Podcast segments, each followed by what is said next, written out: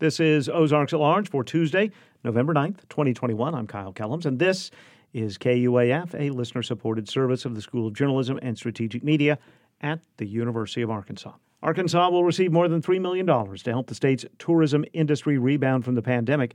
The U.S. Department of Commerce is making a total of $314 million in grants to help states bolster marketing, infrastructure, and workforce to help rejuvenate safe leisure, business, and international travel. Arkansas tourism officials say they will use the money for six different purposes, with about half the money going to branding and paid media. The Arkansas Department of Health is reporting 141 new cases of COVID 19 in yesterday's report, with 11 additional deaths from the virus. Active cases dropped by a net of just more than 300. Hospitalizations from coronavirus were reduced by one patient.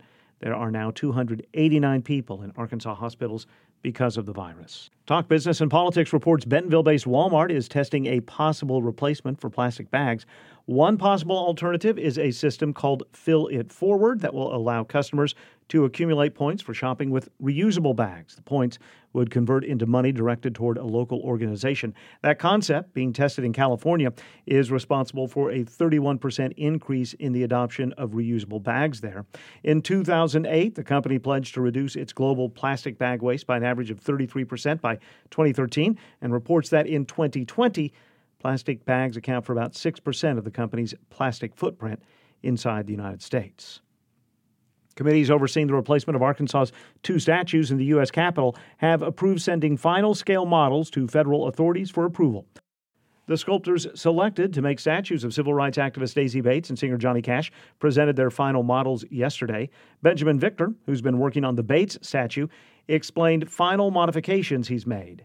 I had already worked on her hair and uh, redone the hair according to instructions and some photos that were provided, which were very helpful. And I, I think you're going to like what you see.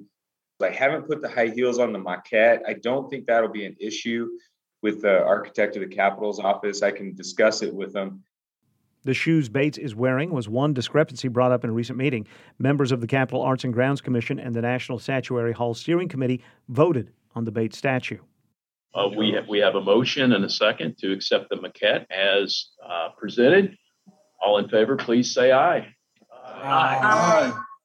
Changes made to the Cash statue were also approved. Both statues must now get final approval from the architect's office at the U.S. Capitol before the full size bronze statues are made. Governor Asa Hutchinson has said he hopes they can be unveiled by the end of next year. The state legislature approved changing Arkansas's statues two years ago. Each state has two that are on display in Statuary Hall at the Capitol, and Arkansas's current statues are more than a century old. The tree that will serve as the Christmas tree on the U.S. Capitol lawn this year will make a stop in Fayetteville on its way to Washington, D.C. The tree, an 84 foot tall white fir from California, will be on display November 13th at Reynolds Razorback Stadium from 11 a.m. to 1 p.m. that day.